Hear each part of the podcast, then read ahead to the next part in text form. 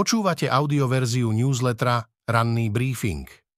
Prehľad najdôležitejších správ z devätnásteho decembra dvetisícdvadsaťtri pripravil Michal Deliman. Tento text načítal syntetický hlas, z tohto dôvodu môže mať menšie nedostatky. Z domova. Na vládu tlačia tisíce protestujúcich aj európske orgány. Opozíciu nútia rokovať už celú noc. Koalícia Smeru, Hlasu a es en es dva mesiace po voľbách vyvoláva čoraz väčší opozičný aj občiansky odpor proti rušeniu špeciálnej prokuratúry a ďalším zásahom novej vlády do trestnej politiky štátu. K asi päťtisícovému protestu opozície v Bratislave spred dvoch týždňov sa pred siedmimi dňami pripojilo spolu vyše desaťtisíc odporcov vládnych zmien v niekoľkých najväčších mestách. Najnovšie opozícia organizovala pokračovanie zhromaždení už aj v menších okresných mestách. Rušenie špeciálnej prokuratúry, znižovanie trestných sadzieb za korupciu, rušenie ochrany oznamovateľov korupcie pre policajtov, podriadenie riaditeľa protimonopolného úradu a úradu pre dohľad nad zdravotnou starostlivosťou vláde, návrhy vlády presadzované navyše v skrátenom konaní už vyprovokovali na odpor aj Európsku komisiu a najnovšie aj Európsku prokuratúru. Slovensku hrozia žaloby a pozastavenie eurofondov. Keďže opozícia k vládnym návrhom úspešne predlžuje rozpravu v parlamente, čím sa snaží ich schválenie aspoň oddialiť, vládna väčšina napriek čoraz intenzívnejšiemu domácemu aj medzinárodnému tlaku presadila celonočné rokovanie parlamentu. Nespokojnosť s vládou. Viac ľudí je nespokojných ako spokojných s doterajšími krokmi vlády Roberta Fica, ukázal prieskum agentúry ako pre reláciu Na hrane té vé Joj. Spokojných je štyridsať celá dva percent opýtaných, nespokojných je štyridsaťšesť celá sedem percent opýtaných, Žilinkov prísľub špeciálom. V trestných veciach, v ktorých ku dňu zrušenia úradu špeciálnej prokuratúry konal špecializovaný trestný súd až do právoplatného skončenia konania, budú zásadne konať súčasní prokurátori úradu špeciálnej prokuratúry. Rozhodol o tom generálny prokurátor Maroš Žilinka. Fico protesty nezastaví. Protesty momentálne majú efekt budíka. Pripomínajú ďalším ľuďom, ktorí sa obávajú o osud demokracie, že aj ich hlas pridáva na sile odporu proti zrušeniu špeciálnej prokuratúry a zmenám v trestnom zákone. Ale protesty už dávno nie sú len o týchto plánovaných zmenách, ale o celej možnej iliberálnej trajektórii tejto vlády, píše šéf-redaktorka Beata Balogová. Danko ide opozícii na pomoc. Danko prišiel s nápadom porátať sa s opozičnou obštrukciou, obmedzením rozpravy. Popri občianskom odpore a ľútom opozičnom boji v parlamente by tento nápad mohol byť ďalšou banánovou šupkou, ktorá síce koalíciu neprivedie do hrobu, ale aspoň si vďaka nej rozbije nos, píše Peter Tkačenko. Odpor má zmysel, ľudia na námestia výjdu pár dní pred Vianocami do odosť horšieho počasia ako naposledy. Vedia však, čo robia, už keď valec prechádza, jeho vodiči sa necítia komfortne. A preto to stojí za to, píše Natáša Holinová. Fico si za to môže sám. Fico najskôr podcenil schopnosť spolupráce spoliehajúc sa na Igora Matoviča, potom opozícii naservíroval tému a vlastnou aroganciou im pomohol zburcovať ulicu. Výsledkom je však rastúca nervozita aj v koalícii a táto nervozita bude plodiť a už aj plodí chyby a spory, píše Jakub Filo. Fico či Susko prekrúcajú tridsať nálezov Ústavného súdu, pre ktoré chcú rušiť špeciálnu prokuratúru. Nie je ich takmer tridsať, ani dvadsaťsedem, ako hovoria politici vládnej koalície. Ústavný súd vydal za dva roky len päť nálezov, ktoré hovoria, že úrad špeciálnej prokuratúry porušil ľudské práva. Špeciálna prokuratúra pochybila v jeden celá osemdesiattri percent prípadov, ktoré posudzovali ústavní sudcovia. Za dva roky dostali až dvestosedemdesiatdva sťažností. Vytváranie dojmu, že špeciálna prokuratúra masívne porušuje ľudské práva, slúži vládnym politikom ako hlavný argument, prečo ju treba zrušiť. O rovnaké tvrdenie opierajú aj to, prečo zmeny musia prijať v zrýchlenom konaní. Denník SME analyzoval všetky nálezy Ústavného súdu za roky dvetisícdvadsaťdva a dvetisícdvadsaťtri, ktoré sa týkali agendy špeciálnej prokuratúry a v ktorých sťažovateľom vyhovel. Týkali sa často aj známych mien, ako sú bývalý partner spoločnosti Penta Jaroslav Haščák, bývalý špeciálny prokurátor Dušan Kováčik, bývalý policajný prezident Tibor Gašpar či bývalá štátna tajomníčka Monika Jankovská. Aj päť nálezov, ktoré hovoria o porušení práv v kauzách pod dozorom špeciálnej prokuratúry, pritom nejde len na jej vrub, ale aj na vrub súdov. V krátkosti ďalšie správy z domova. Protimonopolný úrad vykonal raziu v troch najväčších laboratóriách, ktoré robia zdravotnícku diagnostiku. Ak sa potvrdí, že mali kartelovú dohodu, hrozia im niekoľko miliónové pokuty. Laboratórna diagnostika patrí v slovenskom zdravotníctve medzi jedny z najziskovejších odvetví. Za streľbu na sudkyňu v Bratislave páchateľ do väzenia nepôjde. Prokuratúra trestné stíhanie zastavila, lebo obvinený muž pre nepríčetnosť v čase činu nebol trestne zodpovedný. Ministerstvo spravodlivosti oznámilo, že zváži úpravu legislatívy na ochranu sudcov. Rôznych druhov petárd sa na Slovensku predá ročne za štyri až šesť miliónov eur. Tento rok sú ešte povolené, od budúceho sa pyrotechnika, ktorá robí len hluk, predávať nebude. Ohňostrojov sa to nedotkne, ale štát ešte viac obmedzí čas, kedy sa na Silvestra a Nový rok môžu používať. Zo sveta. Kedy Rusko prehrá? Estónci poslali spojencom plán, ktorý má zabezpečiť ukrajinské víťazstvo. Ukrajinci vrátane prezidenta Volodymyra Zelenského priznávajú, že ich krajina dopadla vo vojne s Ruskom tento rok podstatne horšie, ako očakávali. Narastá pocit, že Rusko získalo v konflikte prevahu a že Ukrajina nemá silu na to, aby zvíťazila. Podľa Estónska, ktoré je členom Severoatlantickej aliancie aj Európskej únie, to však rozhodne nie je pravda.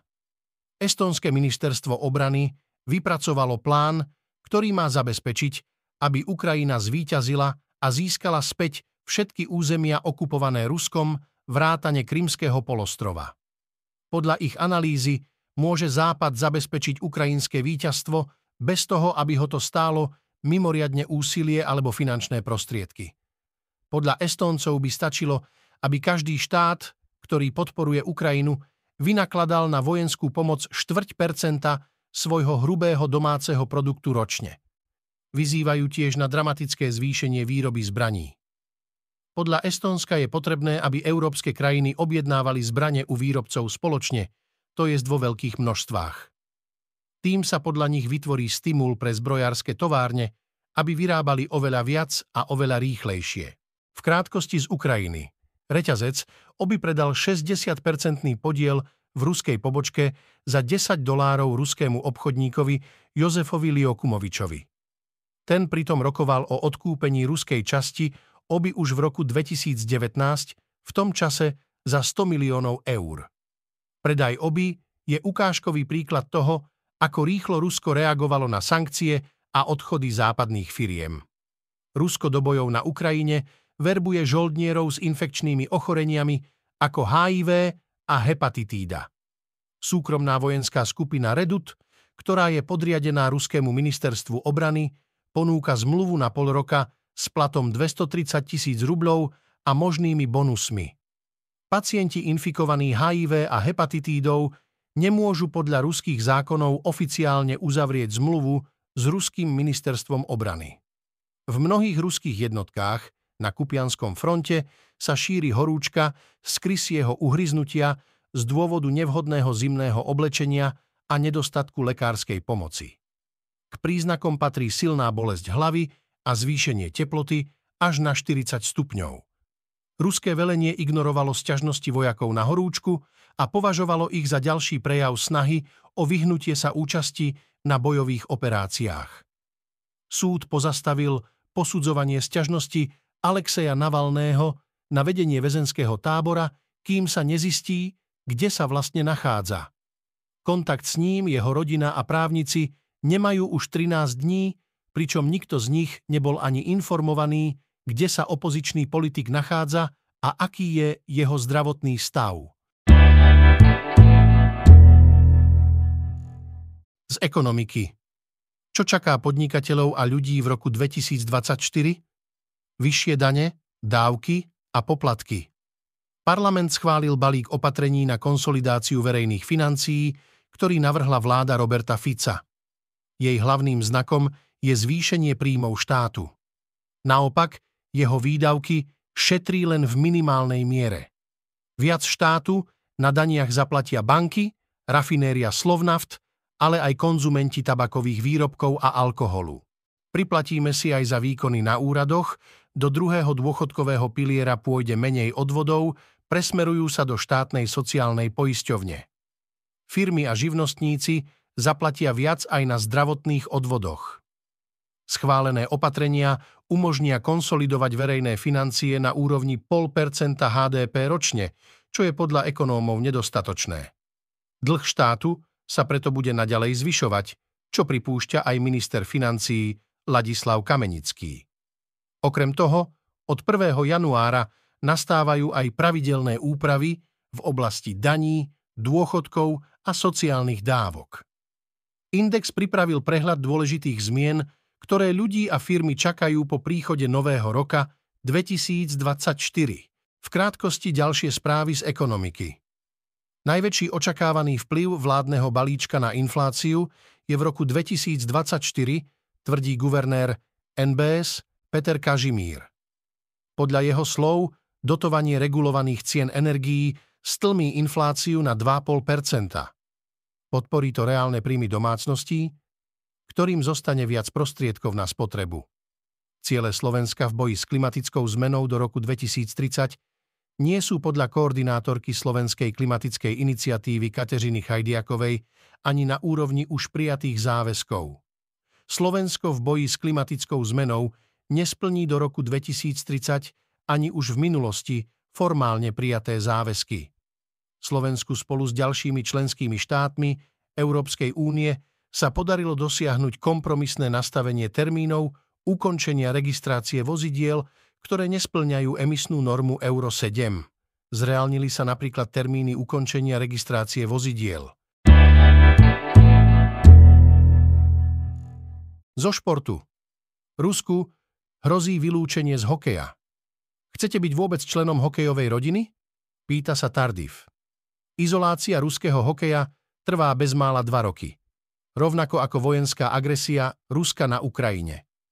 Po začiatku vojny Medzinárodná hokejová federácia, účasť ruských tímov aj ruských klubov na medzinárodných podujatiach zastavila.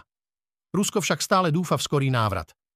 Prezident Medzinárodnej hokejovej federácie Luc Tardif však pre ruskú televíziu Mač uviedol, že Rusku aktuálne skôr hrozí vylúčenie z í í há ef, zastavenie prestupov hráčov do zahraničia a absolútna izolácia.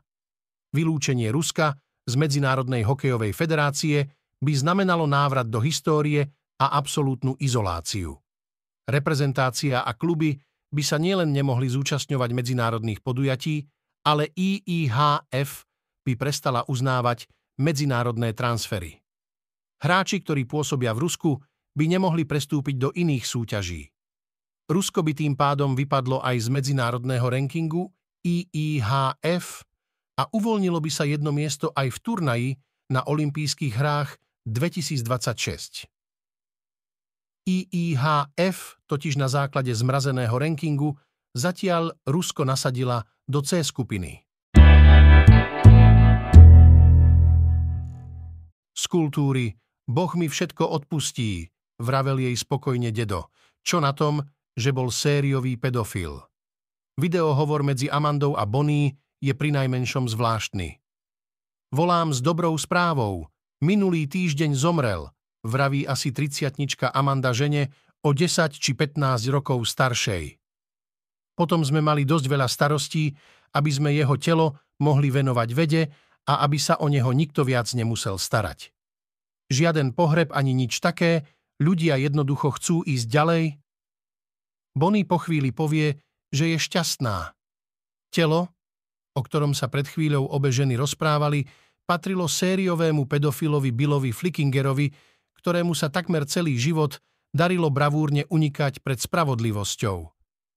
Bonnie je jednou z jeho mnohých obetí. Amanda je fotografka, ktorá fotí pred New York Times či National Geographic a zároveň Flickingerova vnučka. Dokument Krásna fotka, šťastný život sleduje jej náročnú cestu, počas ktorej vyťahuje zo skrine jedného kostlivca za druhým, narúša rodinnú tradíciu mlčať o nepríjemných veciach a zároveň odhaľuje, aká nákazlivá je rodinná trauma.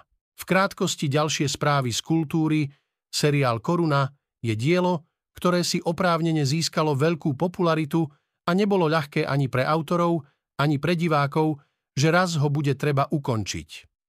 To sa práve stalo a prinieslo to so sebou aj jednu dobrú správu. Na rozdiel od prvých štyroch častí záverečnej sezóny sa týchto posledných šesť častí vrátilo svojou kvalitou na úroveň, ktorú seriál dlhodobo mal. Cez sviatky nebude v televízii vyvádzať len Kevin, ktorý ostal sám doma. V programe sa objaví aj slovenská filmová klasika. K divácky najobľúbenejším patria snímky Juraja Jakubiska, tentoraz to bude okrem prvej časti Perinbaby aj jeho nevera po slovensky. Prinášame tipy, čo zo slovenskej klasiky pozerať počas sviatkov v televízii. Prinášame vám výber filmov a seriálov, ktoré majú tento týždeň premiéru, a zároveň sú dostupné aj cez streamovacie služby, aktuálne dostupné na Slovensku. Dnes očakávame, pokračuje schôdza parlamentu. Rokovanie vlády Roberta Fica. Slovensko navštívi slovinská prezidentka Nataša Pircová-Musarová. Baníci v Novákoch vyvezú na povrch poslednú tonu slovenského hnedého uhlia. Dnes v histórii na popud Vladimíra Iliča Lenina bola dvadsiateho decembra tisícdeväťstosedemnásť založená Čeka, prvá zo série tajných polícií v sovietskom Rusku, teda predchodca en ká vé dé a ká gé bé. V roku tisícdeväťstodvadsaťdva bola preorganizovaná na gé pé ú. Päťročná existencia Čeky stála život odhadom dvesto až päťsto tisíc občanov. Na Leninov príkaz zavraždila aj ruskú cársku rodinu. Počúvali ste audioverziu Ranného brífingu denníka es em e.